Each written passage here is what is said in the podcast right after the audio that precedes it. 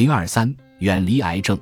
吸烟是一种生活方式，你也可以称其为一种上瘾的习惯，与癌症有直接关系。它也许是社交手段，是私密的恶习，是释放压力的方式，是风格的表达方式。不管怎么说，在过去的五十余年间，我们已经知道烟草中含有超过五十种致癌物，吸烟是至少十四种癌症的主要诱因。每年。约十三的各种癌症的死亡，以及超过百分之八十的肺癌死亡与吸烟有关。烟草中的物质与健康细胞之间到底发生了什么反应，非常复杂。我们已经知道的是，如果我们不吸烟或者已经戒烟，罹患与吸烟相关的癌症概率将大幅下降。已有明确证据显示，戒烟对于健康有立竿见影的益处，并且这些益处可以日积月累起来。戒烟的短期益处立竿见影，外科医生通常不会为还吸烟的人施行手术，因为并发症和术后感染会增加。但大多数医生能够为戒烟短至几周的病人做手术。戒烟十年后，罹患很多与吸烟相关的癌症的风险将下降一半。确诊与吸烟相关的癌症后立即戒烟，有助于提高生存概率。减少罹患继发性癌症的风险。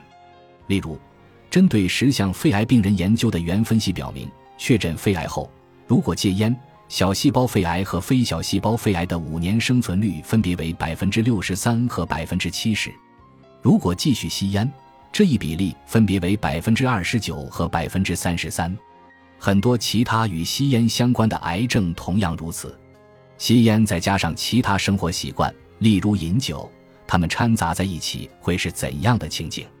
这是最不可思议的。吸过烟的人都知道，一支香烟配上一杯啤酒或鸡尾酒，那是何等逍遥自在。但我们大部分人不知道的是，烟草和酒精掺杂在一起时，其致癌率会增加。换言之，如果你有超过一种生活方式与癌症有关联，就会有一种负面的协同效应。科学家尚不能判定这些坏习惯一起作用时是什么物质增加了患癌的风险，但科学家们已经确认的是，烟草和酒精掺杂一起，患癌风险会成倍增加。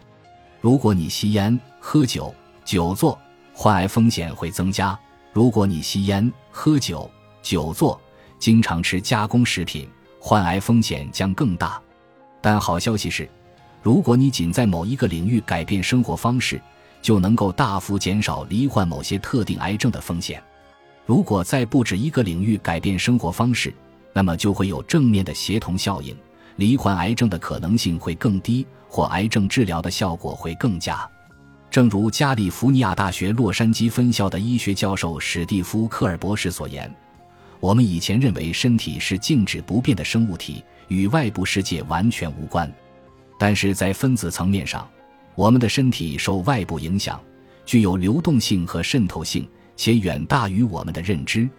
我们可能永远不知道是什么引发了某个癌症，但我们已经知道什么会降低癌症风险，主动做什么会减缓癌症生长并预防癌症扩散。